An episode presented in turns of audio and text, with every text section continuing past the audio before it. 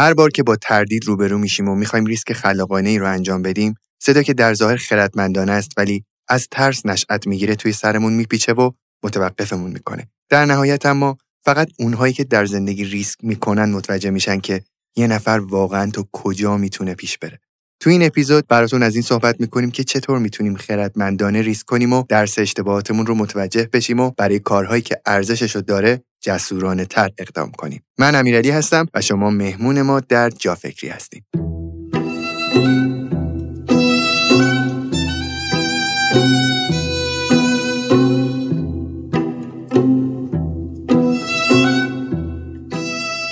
ویپاد ترابانک پاسارگاد در واقع شعبه تمام دیجیتال بانک پاسارگاده که خدمات بانکی رو به صورت کاملا آنلاین و بدون نیاز به مراجعه حضوری ارائه می‌کنه. مهمترین خدمتی که ویپاد ارائه میده تسهیلات فوری و بدون ضامن و وثیقه است. این تسهیلات از یک تا 15 میلیون تومان از طریق اپلیکیشن ویپاد و به صورت کاملا آنلاین ارائه میشه. اما خدمات ویپاد به تسهیلات محدود نمیشه. افتتاح حساب بانک پاسارگاد، دریافت کارت، انتقال وجه هوشمند، طرح پس‌انداز سودآور، خدمات رمز و کارت المثنی، خدمات قبض و کارت هدیه دیجیتال، خدمات بانکی دیگه ای هستند که به صورت کاملا آنلاین توسط ویپاد ارائه میشن. برای نصب ویپاد ترا بانک پاسارگاد می‌تونین اسم ویپاد رو توی گوگل جستجو کنین و به سایتشون یا گوگل پلی، بازار، مایکت و سیب‌اپ مراجعه کنین.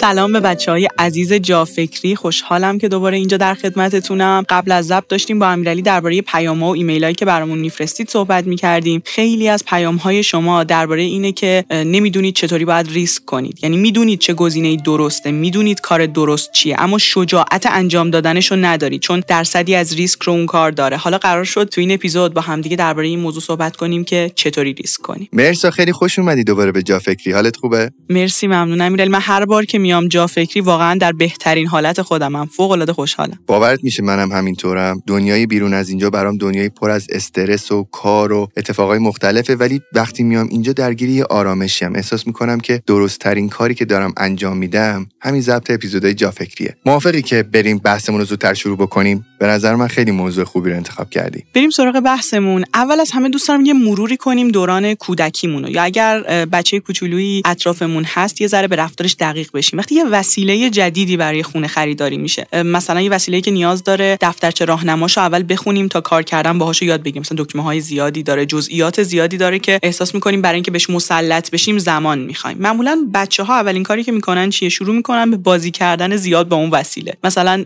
همه دکمه هاشو شروع می‌کنه زدن ساعت ها با اون وسیله وقت میگذرونه و بعد از یه مدت خیلی کوتاهی مثلا شاید یه هفته ده روز وقتی اون بچه رو داریم می‌بینیم می‌بینیم مستر داره در استفاده کردن از اون وسیله. اصلا میمونی. ببینیم بچه چهار ساله چجوری انقدر مسلطه با این وسیله به این پیچیدگی کار کنه؟ حتی خیلی وقتا وقتی یه آیپد یا یه وسیله ای که حالا بعد باش بچه ها بازی کنن و در اختیارشون می‌ذاریم می‌بینیم انقدر سری به مهارت فوق العاده می‌رسن که خودمون سورپرایز میشیم و ازشون می‌پرسیم. به ما هم یاد بده چجوری انقدر اینو سری یاد گرفتیم. و اون بچه بهت زده و با یه چهره که شبیه علامت سوال نگامون خودش هم نمی‌دونه چیکار کرده. دقیقاً. و جواب این سوال خیلی واضحه. اگه یاد بچگی خودمون بیفتیم اینه. ما همه این دکمه ها رو می‌زدیم تا جایی که میشه با اون وسیله بازی می‌کردیم و انقدر شکلهای مختلفی که میشه از اون وسیله استفاده کرد رو امتحان می‌کردیم که دیگه قلقش دستمون میومد و جواب این سوالم همینه. باید انقدر به اون وسیله درگیر بشی که بتونی قلقش رو یاد بگیری و این حتی تو رو شاید از دفترچه راهنما هم سریعتر میرسونه به اون چیزی که می‌خوای. چون تو یه سری قلقای رو اینجا یاد می‌گیری که به اون قشنگی اصلا تو دفترچه راهنما خیلیاش گفته نشده. پس نکته چیه؟ این روحیه‌ای که ما تو بچگیمون داریم که بدون ترس بدون نگرانی شجاعانه میایم درگیر یه چیزی میشیم و آزمون و خطا می‌کنیم آزمون و خطا می‌کنیم و انقدر دقیق آنالیز می‌کنیم که اگه یه کاری رو انجام دادیم چه feedback ی گرفتیم که حواسمون باشه اون feedback های مثبت رو تکرار کنیم که به تسلط بی‌نظیر می‌رسیم. و بعد همونقدر که سوال بزرگترمون برامون عجیبه که این چرا از من می‌پرسه تو چه جوری این کار کردی؟ من کار عجیبی نکردم. همین قدرم گاهی وقتا توی بزرگسالی وقتی در برابر یه سری از کارها یه سوال این شکلی داریم که من چطوری باید این پروسه رو شروع کنم؟ چطوری کسب و کارم راه بندازم؟ چطوری business کنم؟ چطوری رشته تحصیلی که دوست ندارم و ترک کنم و وارد یه رشته دیگه بشم. وقتی این سوالای کلی رو می‌پرسیم از آدمایی که این کارا رو انجام دادن همینقدر نمی‌تونیم به جواب برسیم که وقتی از یه بچه می‌پرسیم چه جوری تونستی تو این زمینه به تسلط برسی و کار کردن با این ابزار رو یاد بگیری. این خیلی نکته مهمی. اما این ترسه امیرعلی این ترسی که ماها داریم از اینکه بریم وقت بذاریم و غرق یه چیزی کنیم خودمون رو تا قلقش دستمون بیاد یه ذره قضیه پیچیده تریه. من دوست دارم یه ذره پیام هایی که برامون میاد و مرور کنم. از چه جنسیه؟ از دل اون پیاما بریم به سولوشن و راهکار برسیم. مثلا پیامی میاد که من خانوادم کلی پسندازشون رو جمع کردن کلی وقت گذاشتن منو کلاس های مختلف نوشتن تا من رشته پزشکی درس بخونم و توی کشور دیگه تحصیل کنم این رشته رو. من الان دارم پزشکی می‌خونم اما از رشته متنفرم و دوست ندارم این رشته رو ادامه بدم و نمی‌دونم باید چی کار بکنم. خیلی جای سختیه. جایی که این آدم وایستاده خیلی جای سختیه. خیلی جای سختیه و این یه پیام طولانی ایمیل می‌کنه و میگه من بلد من نمی‌دونم. من آدم باهوشی ام بالاخره این آزمونا رو دادم ولی گرفتن این تصمیم احساس می‌کنم یه احمقم و هیچ کاری نمی‌تونم بکنم و هر روز صبح به سختی بلند میشم از زندگی خودم متنفرم و نمی‌دونم راه حل من چیه. یا کسی که پیام می‌ذاره میگه که مثلا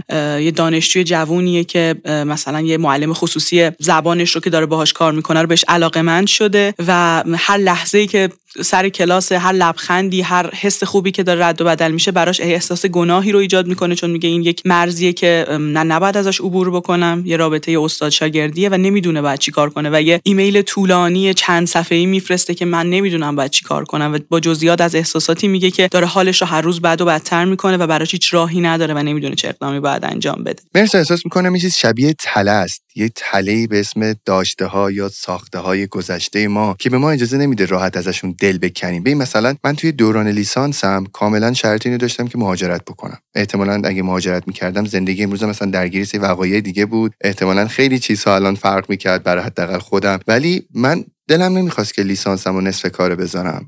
لیسانس من به من چی داد؟ ولی نمی‌تونستم ازش دل بکنم. بعدا لیسانسم برای من درس بزرگی شد که راحت بتونم از اون چیزهایی که ساختم و دارم راحت تر دل بکنم واسه اینکه اتفاقهای جدیدتر و بزرگتری توی زندگیم تجربه بکنم. فکر می‌کنم یه چیزی شبیه همون اپیزود دور برگردونی که با هم دیگه ضبط کردیم. آدم یه جایی بالاخره باید تصمیم بگیرن که برگردن به مسیر اصلی زندگیشون دیگه نه؟ دقیقا امیرعلی. ولی اینجا یه ذره قصه پیچیده تره. اینجا همه ماجرا دست ما نیست. یعنی قضیه ارتباط تو و مدرک لیسانست نیست. ارتباط تو و پدر مادرت ارتباط تو و کسی که مثلا داره به تو درسی رو میده تو به عنوان معلم براش ارزش قائلی ولی دوستش هم داری و یه احساس دیگه ای رو هم داری باهاش تجربه می‌کنی. یا مثلا پیامی که یه مادر مجرد برام نوشته بود که می‌گفت بچه‌هاش بزرگ شدن دارن درسشون رو می‌خونن و اون سال هاست که همسرش رو دیگه نداره و دوست داره یه زندگی دیگه رو تشکیل بده. ولی این نگرانی و ترس رو داره که هاش احساس کنن که این تصمیم به معنی اینه که اونها رو داره رها می‌کنه یا اونها رو می‌خواد فراموش بکنه و به اونها به اندازه کافی نمی‌خواد دیگه توجه بکنه. همه ما یه همچین قصه هایی رو تو زندگیمون داریم. یه جاهایی که انگار قضیه یه تصمیم ما یه تصمیم فقط شخصی بین یه بخشی از زندگی خودمون تو ماجرای رشد فردی خودمون با حالا در واقع یه تصمیمی که حالا دو دل شدیم بینش که حالا این مسیر رو رشد فردیمون بریم جلو یا یه مسیر دیگر رو نیست. یعنی یه تصمیم یه تصمیم 100 درصد فردی نیست. یه تصمیمیه که در برابرش مسئولیم به یه سری آدم ها یه سری پاسخهایی رو بدیم یا احتمالا مواجه میشیم با یه سری واکنش هایی که مستقیما با تصمیم ما در ارتباطه نه که غیر مستقیم. چون قطعا تصمیم هایی که ما تو مسیر رشد فردیمون می‌گیریم غیر مستقیم به آدم های اطرافمون مربوط میشه. هر از گاهی ممکنه یه سری از آدم ها رو از دست بدیم یه سری از آدم ها به اون نزدیکتر بشن. اما یه سری تصمیم ها مثل این مثالایی که زدم خیلی مستقیم در ارتباط با آدم هایی که تو زندگیمونن و برامون مهم. حالا اینجور موقع ها باید چیکار بکنی و چه چیزی به ما می‌تونه کمک بکنه که ریسک بکنی؟ چقدر مالی پس قرار مثل بقیه اپیزودامون مثل همون روال سابق یه سری موارد رو با هم دیگه پیگیری بکنیم درسته؟ یه سری موارد داریم ولی با این تفاوت که این موارد این سری تکنیک و تریک نیستن که بهمون کمک می‌کنن. یه مدلی از فکر کردنن که بهمون کمک می‌کنه تو اینجور موقعیت رو بهتر تحلیل کنیم و بتونیم به راه حل منحصر به فرد خودمون برسیم. من خودم خیلی روی این موضوعات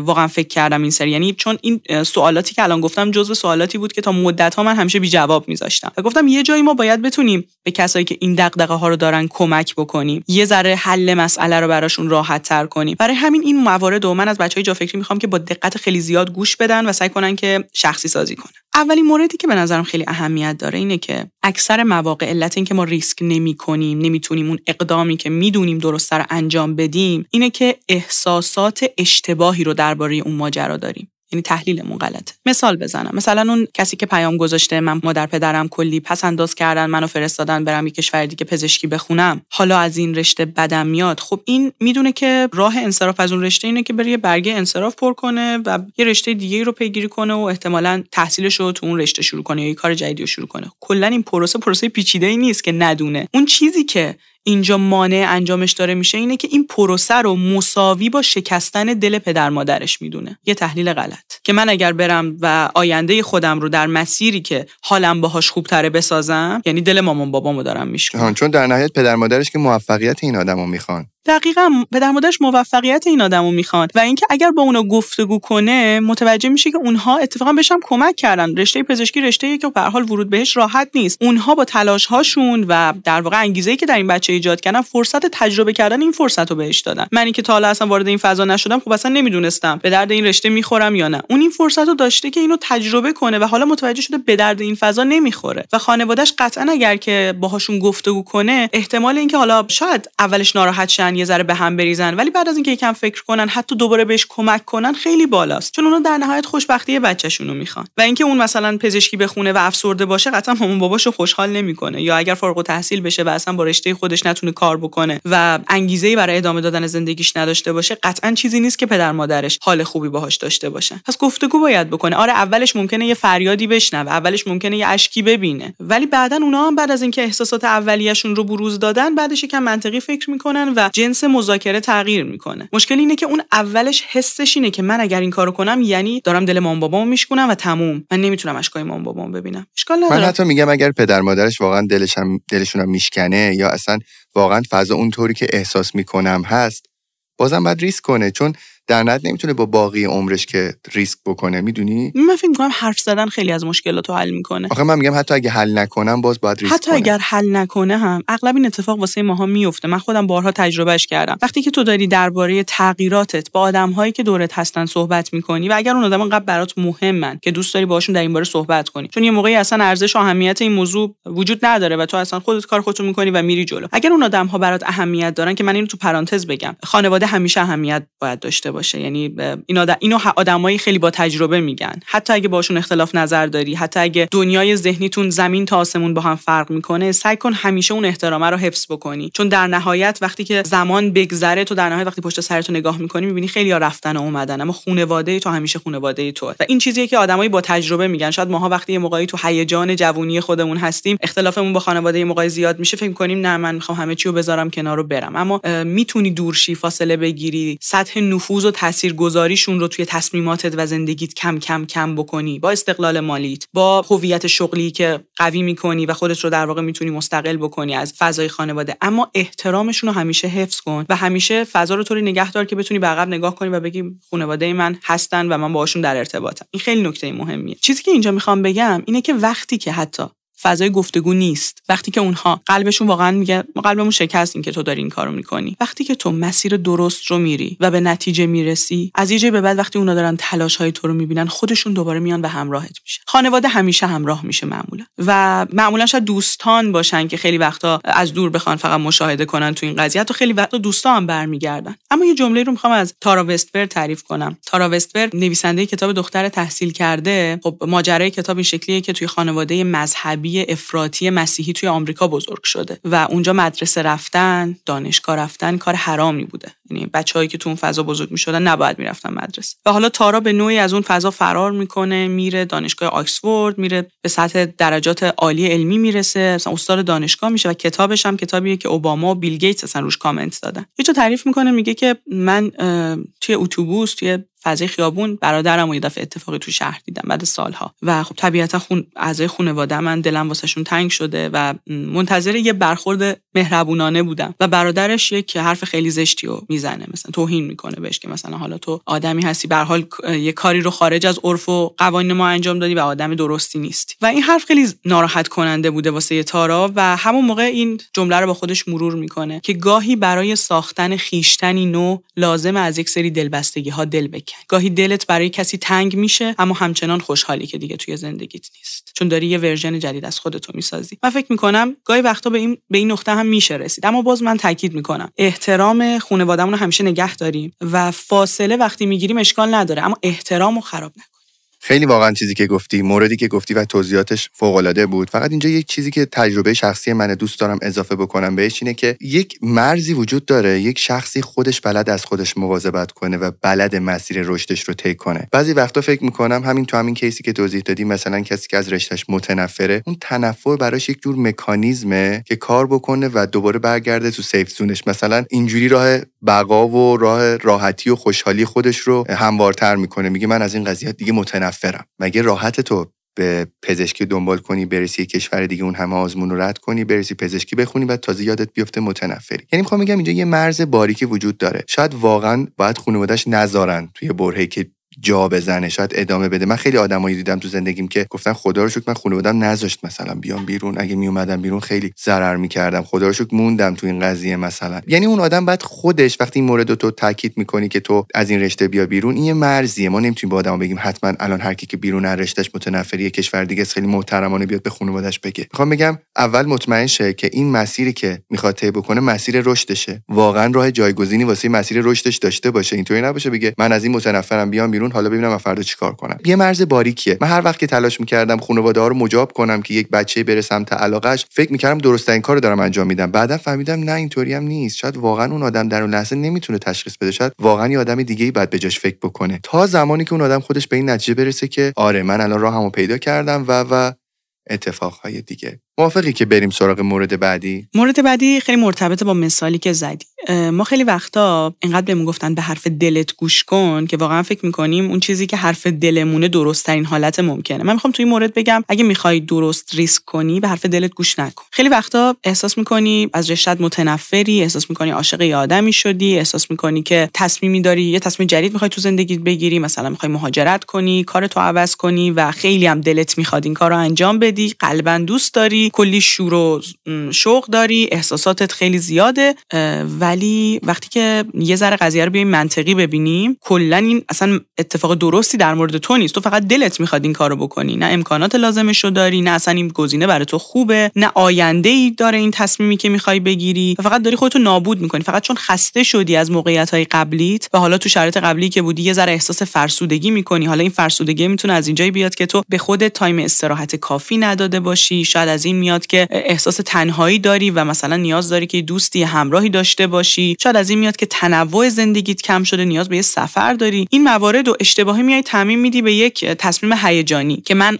الان عاشق این آدم شدم. من الان باید شغلم عوض من الان باید هر طور شده مهاجرت کنم برم. و وقتی یکم بیشتر ازت توضیح می‌خوایم توضیحی نداری میگی نه من می‌دونم من مهاجرت کنم درست میشه. من با این آدم ازدواج کنم درست میشه. من نمی‌دونم شغلم عوض کنم درآمدم عوض شه همه چی حل میشه. این یه تصمیم هیجانیه. من می‌خوام بگم که احساسات ما جدای از اینکه حالا خوب یا بد مثبت یا منفی باشن الزاما نمی‌تونن ما رو به یک گزینه خوب به یک تصمیم خوب به یک مسیر خوب برسونن. احساسات رو باید یه ذره جدا کنیم. احساسات مهمن ولی نباید به ما دیکته کنن زندگی رو. این نکته خیلی مهمه. احساسات شما نباید زندگی رو به شما دیکته کنن. اونا نباید تعیین کنن که کدوم مسیر رو باید پیش ببرید. صرفا می‌تونن یه جاهایی به ما مثلا یه هینتی بدن که خب این قسمت رو بهش توجه کن. همون دوست داشتم بدونم مثلا نقش احساسات پس چیه تو این مورد؟ یه جاهایی به تو می‌تونن در واقع جهت بدن. یه جورایی یه تلنگری بزنن. یه جاهایی به تو کمک کنن که توجه تو به یه چیزایی جلب بکنی برای چیزایی وقت بذاری. اما قرار نیستش که همه تصمیمت رو با اونها بگیری. و اگه همه زندگی رو بذاری رو احساسات اولا تبدیل میشی به کسی که فقط دنبال رضایته در صورتی که خیلی چیزهایی که در کوتاه مدت ما رو راضی می‌کنن در بلند مدت فاجعه ایجاد می‌کنن. و اگر که تو فقط رو رضایت متمرکز شی نمی‌تونی اون رنج ها و دردهایی رو که می‌تونن در بلند مدت به رشد تو برسن اونها رو نمی‌تونی تحمل بکنی. اون چارچوب هایی که باید حفظشون بکنی تا بتونی در بلند مدت به نتیجه دلخواهت برسی و نمی‌تونی نگهداری و حفظ بکنی. چون حسش اینه که اون لحظه مثلا از اون چارچوب خارج یه کار دیگه ای رو انجام بدی. من می‌خوام بگم که این مورد دوم اهمیت ویژه‌ای داره به خاطر اینکه قبل از اینکه اصلا بیای سوالت رو مطرح کنی که من چی کار کنم چطوری ریسک کنم. از خودت بپرس من چرا می‌خوام ریسک کنم. این ریسک چه هزینه هایی برای من داره؟ آیا این هزینه هایی که این ریسک برای من داره من توانایی پرداختش رو دارم؟ و اگر توانایی پرداختش رو دارم آیا دو سال دیگه سه سال دیگه چه احساسی دارم نسبت به خودم که این ریسکو کردم؟ که حالا مثلا تصمیم گرفتم برم یه کشور دیگه زندگی کنم وارد رابطه با این آدم بشم نمی‌دونم. آخه قرار باشه همه چی میک سنس کنه که دیگه طرف ریسک نمی‌کنه. می‌دونیم؟ خب میگم خاصیت ریسک اینه که تو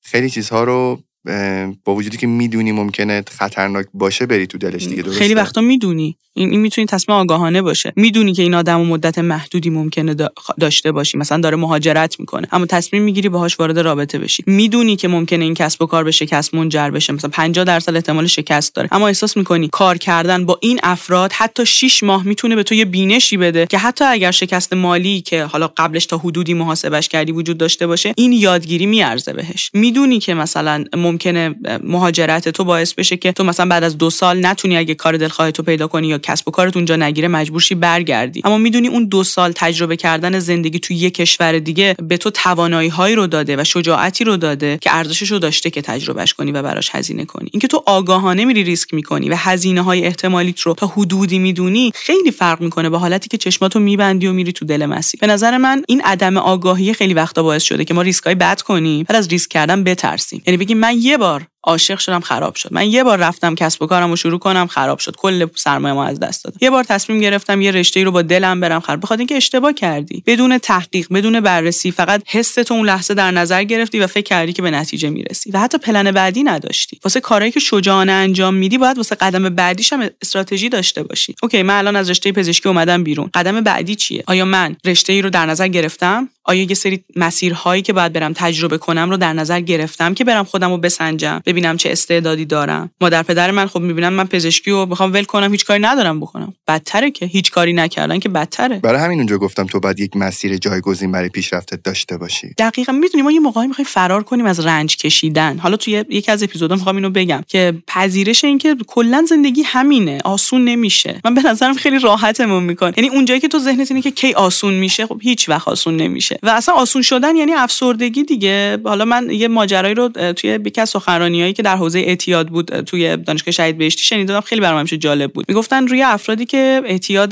به مواد مخدر دارن و خیلی اعتیاد سنگین هم دارن شروع کردن مطالعه کردن که این افراد چرا بعد از ترک اوضاع خیلیاشون بهتر نمیشه. اومدن دیدن خب اینا به یه چیزی اعتیاد داشتن درگیر یه چیزی بودن. بعد ما اینا رو ترک میدیم و از یک دریایی که پر از امواج بوده اینا تبدیل میشن به یک در واقع دریاچه آرومی که هیچ موجی نداره و همه چی در سکوت و در سکونه. و اتفاقی که میفته چی اتفاقی که میفته اینا بعد از این مدت افسرده میشن. و این افسردگی باعث میشه یا سرشون برن خودکشی کنن یا دوباره برگردن مواد. و راه حل چیه؟ راه حل اینه که انسان ها یعنی مغز ما بدن ما کلا سیستم روان ما به یک سری عادت های سالم هبیت های سالم به سری اعتیادهای احتیاج داره. یعنی باید روی چیزای قفلی باشی که بتونی زندگی خودت معنا پیدا بکنی. این دو مورد خیلی دوست داشتم و خیلی فکر می‌کنم کمک کننده بوده. باشه. بهم بگو مورد بعدی چیه؟ مورد بعدی اینه که مشکل ما احساس شرم خیلی وقتا. یعنی علت اینکه ریسک نمی کنیم شرمه. حالا این شرم به شکل مختلف خودش رو داره بروز میده. من می‌خوام بگم که راه موفقیت اینو برن بران خیلی روش کار کرده دیگه. پذیرش احساس آسیب پذیری و همین شرمه. ما باید این قضیه رو به خودمون یه جا کنار بیایم و حلش بکنیم. اینکه تو تصمیم می‌گیری رشته رو عوض کنی و می‌خوای اصلا اینو بری مامان بابات بگی که من این رشته رو این همه شماها منو سوق دادید به سمتش واقعا دیگه دوست ندارم یکم شرماوره یکم حس آسیب پذیر بودن و کم آوردن تو دل خودش داره. و ما احساس می‌کنیم که خیلی فاجعه است اگه آدما این ورژن از ما رو ببینن. یا مثلا یه دختری که به کسی علاقمند شده کسی رو دوست داره که باش بیشتر وقت بگذرونه بیشتر بشناستش اما خجالت می‌کشه که در واقع حالا خودش رو در مواجهه با اون فرد قرار بده علاقش و اون توجهش رو ابراز کنه به اون فرد. و باعث میشه که برای همیشه اصلا این فرصت رو از دست بده که با کسی که دوستش داره و براش جذابه بخواد وقت بگذرونه و باهاش بیشتر آشنا بشه. به خاطر شرم نمیره جلو. چقدر جالب. من یه دوستی دارم اسم دورسا سه چهار سال پیش ازدواج کردن اینا با همسرشون. اولین بار که دعوت شدم خونشون رفتم پرسیدم که چطوری با هم آشنا شدین ازدواج کردین؟ دورسا خیلی با مزه تعریف می‌کرد. میگفتش که من می‌خواستم یه پیانو بخرم و اینها. بعد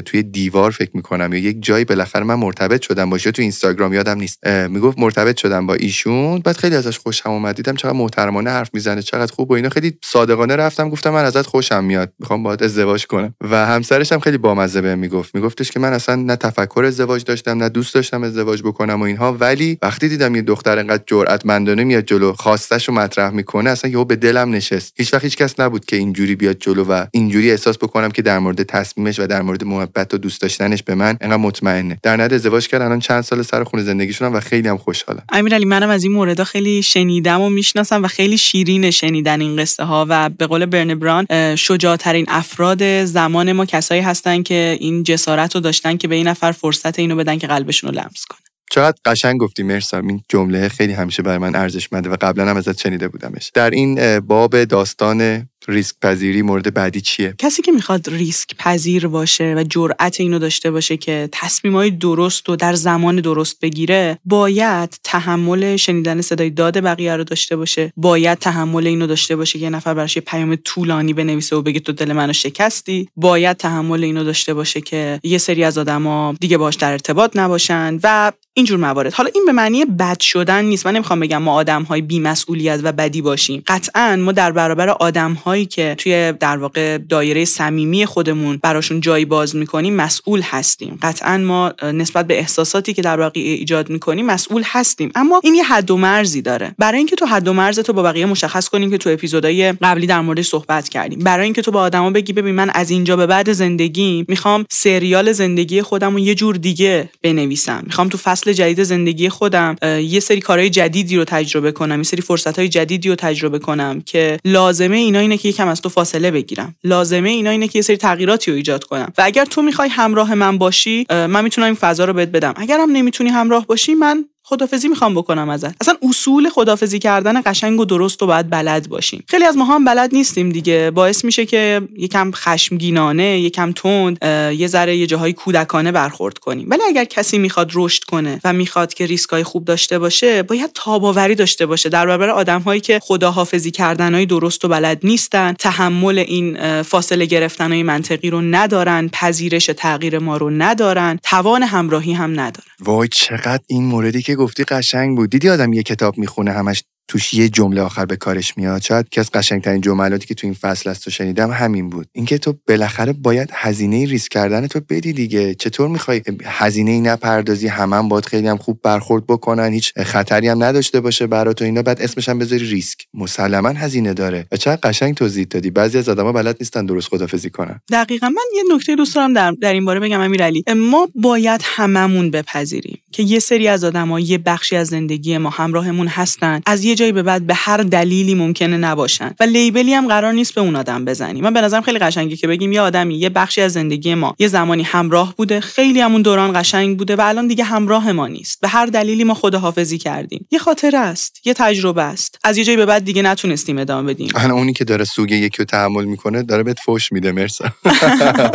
می‌دونی آدم توی اون شرایط درک نمی‌کنه دیگه. آدم توی اون شرایط راست میگه شاید از قبلش بعد بدونه اینو که بعضی از آدم ها قرار نیست تا همیشه ما که صاحب کسی نیستیم. بالاخره یه روزی یه جایی یه شکلی ممکن از زندگیت برن دیگه. شاید اگر من این تفکر رو زودتر می داشتم خیلی با خودم در مواقعی بیشتر صلح می‌کردم بیشتر با خودم در صلح و آرامش بودم. اصلا به نظر من باید بپذیریم اینو که هر چیزی که دوست داری رو یه زمانی از دست میدی. حالا تو یکی از اپیزودا می‌خوام این موارد منفی رو بیشتر مرورش کنم. ولی واقعا این تفکر قبل از ورود به رابطه لازمه. به نظر من اصلا حین رابطه یعنی حین شروع رابطه تو اوج اون عشق و حالت لاولی که داره آدمو باید یه لحظه به این موضوع فکر کنن که این لحظه های قشنگ خاطرهای قشنگ همیشگی نیست. و اصلا حتی میشه به این موضوع فکر کرد که این خداحافظی بعد چه جوری باشه؟ دیدی میری قرارداد می‌نویسی؟ یه سری مواردی داره در مورد اینکه به هر دلیلی وقتی این همکاری خواست قطع بشه چه جوری خداحافظی شکل بگیره مثلا درصدی که با هم دیگه بسته بودیم به چه شکل باشه؟ سیستم مالی که مثلا توی قرارداد هست توی حالت خداحافظی ناگهانی به چه صورت میشه؟ این سیستم رو در واقع پیش بینی می‌کنیم توی قراردادهای کاریمون. می‌دونم رابطه مثل business نیست اما به نظر من برای اینکه همدیگر رو اذیت نکنیم نه ولی رابطه به نظرم قراردادیه خیلی چیزا توش قراردادیه. آره به نظر من هست. بعضی خیلی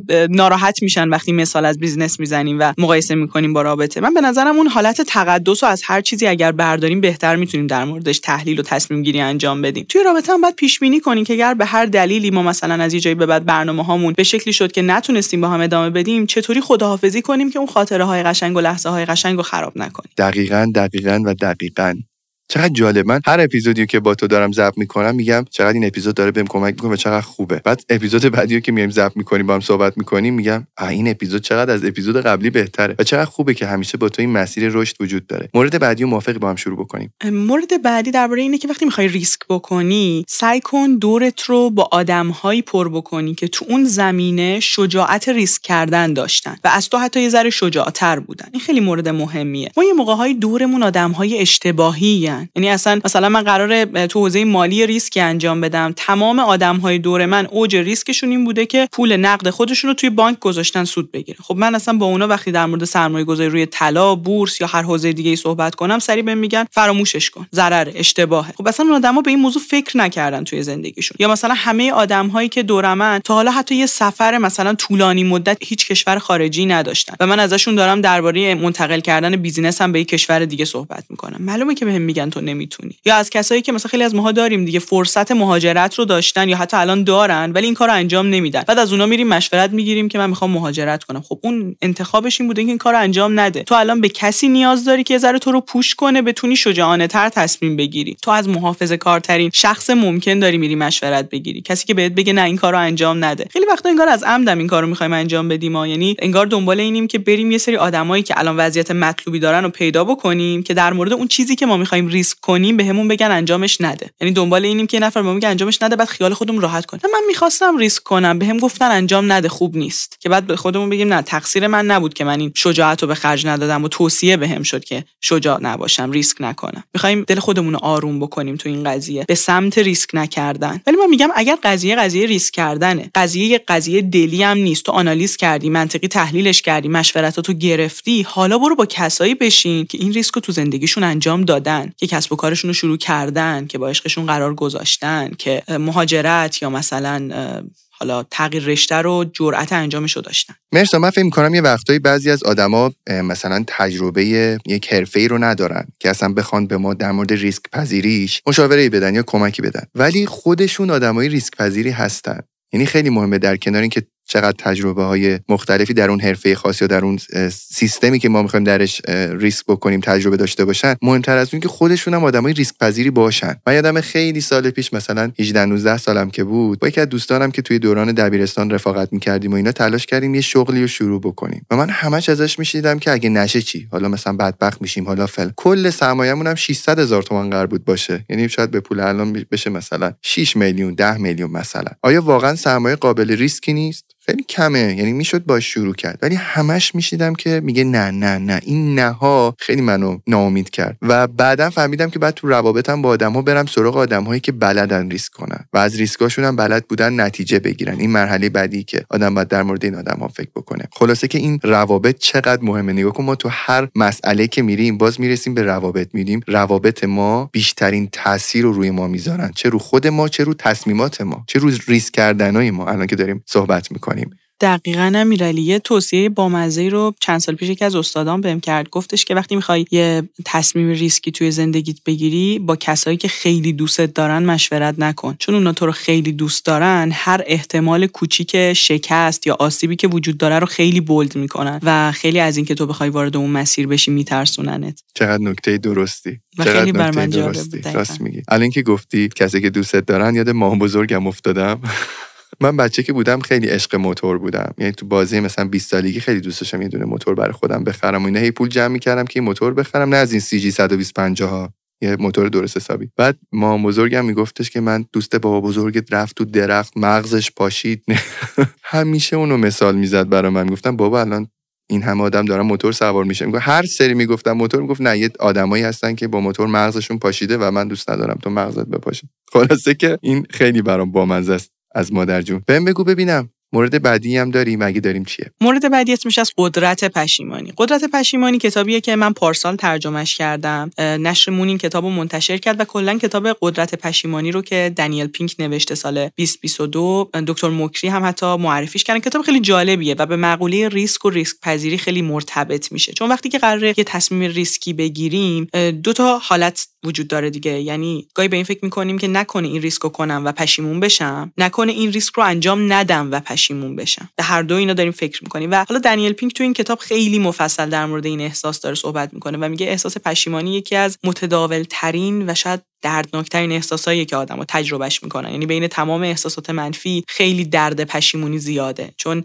یه ترکیبی از حسرت و افسوس و حالتهای منفیه که هزینه های روانی زیادی انگار واسه ما داره. و حالا نکته اینه ما چیکار باید بکنیم که اول از همه اصلا پشیمونیامون کمتر بشن؟ و بعد اینکه خب ما دو تا حالت پشیمونی داریم وقتی می‌خوایم یه تصمیم ریسکی بگیریم. پشیمونی از اینکه این کار رو انجام بدیم و شکست بخوره پشیمونی از اینکه این کار رو انجام ندیم و برای همیشه اون فرصت رو از دست بدیم. کدوم از این پشیمونی ها دردناکتره؟ علم و مطالعات به ما چی میگه؟ اول از همه بپذیریم که چه بخوایم چه نخوایم پشیمونی وجود داره. حتی من اینو یه بار امتحان کردم خود دنیل پینک هم این کار کرده. یه مطالعه بزرگی توی آمریکا انجام داده. از آدما پرسیده از چه چیزی پشیمون هستید و آدمها خیلی جالبه. مثلا یکی نوشته از اینکه ازدواج نکردم پشیمونم یکی نوشته از اینکه ازدواج کردم. یکی نوشته از مهاجرت پشیمونم یکی نوشته از اینکه مهاجرت نکردم. یعنی همون تصمیمی که برای یک نفر دیگه دلیل پشیمونیه برای یه نفر دیگه نگرفتن اون تصمیم دلیل پشیمونیه. پس پشیمونی اجتناب ناپذیره کتاب می‌خواد بگه از پشیمونی نترس. هیچ کاری نکردن فقط می‌تونه تو رو به پشیمون نشدن برسونه. وقتی تو در, در حال انجام کاری هستی و داری یه زندگی پویا رو تجربه می‌کنی پشیمونی رو تجربه می‌کنی.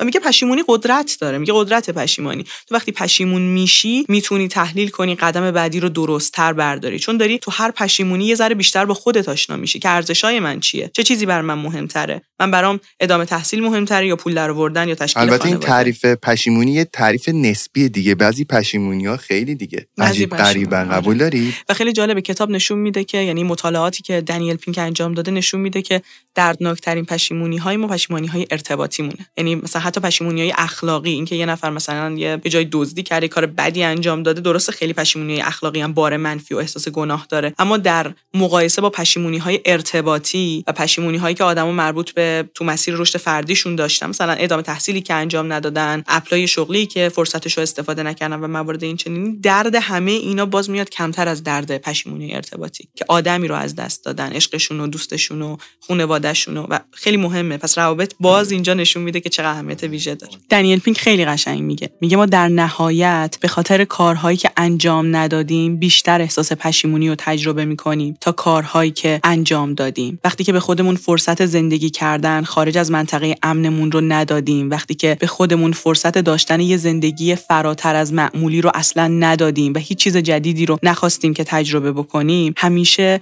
یه حس پشیمونی زیادی رو با خودمون داریم. حتی اگر کاری رو بریم انجام بدیم و به نتیجه نرسه احساس پشیمونی ما کمتر از اون حالتیه که هرگز به خودمون فرصت تجربه کردنش رو ندادیم. و یه جورایی به قول دنیل پینک باهاش قرار بذارین واسه یه راه اندازی کسب و کارتون قدم بردارید واسه اینکه بخواین یه تغییر ظاهری رو ایجاد کنید یه زندگی جدیدی رو تجربه کنید یه قدمی بردارید و نترسید. این پشیمونی که از انجام ندادن کارها دارید دردناکتر و سنگینتر خواهد مرسا چقدر این اپیزود اپیزود قشنگی بود. چقدر توش جملات جالبی شنیدم و چقدر به کار خود من میومد این اپیزود. دمت گرم واقعا. مرسی مرسی. در این راستا کتابی داری که بخوای به ما معرفی بکنی؟ من پیشنهادم کتاب قدرت پشیمانیه. کتاب قدرت پشیمانی دنیل پینکو نشر مون منتشرش کرده. با ترجمه خودم. خیلی هم خوشحال میشم که اگر بچهای جافکری دوست داشتن کتابو خوندن حتما نظراتشون رو برام بنویسن. من و همه بچهای جافکری افتخار می‌کنیم بهت که سراغ همچین کتابایی رفتی و زحمت ترجمه رو کشیدید مرسی.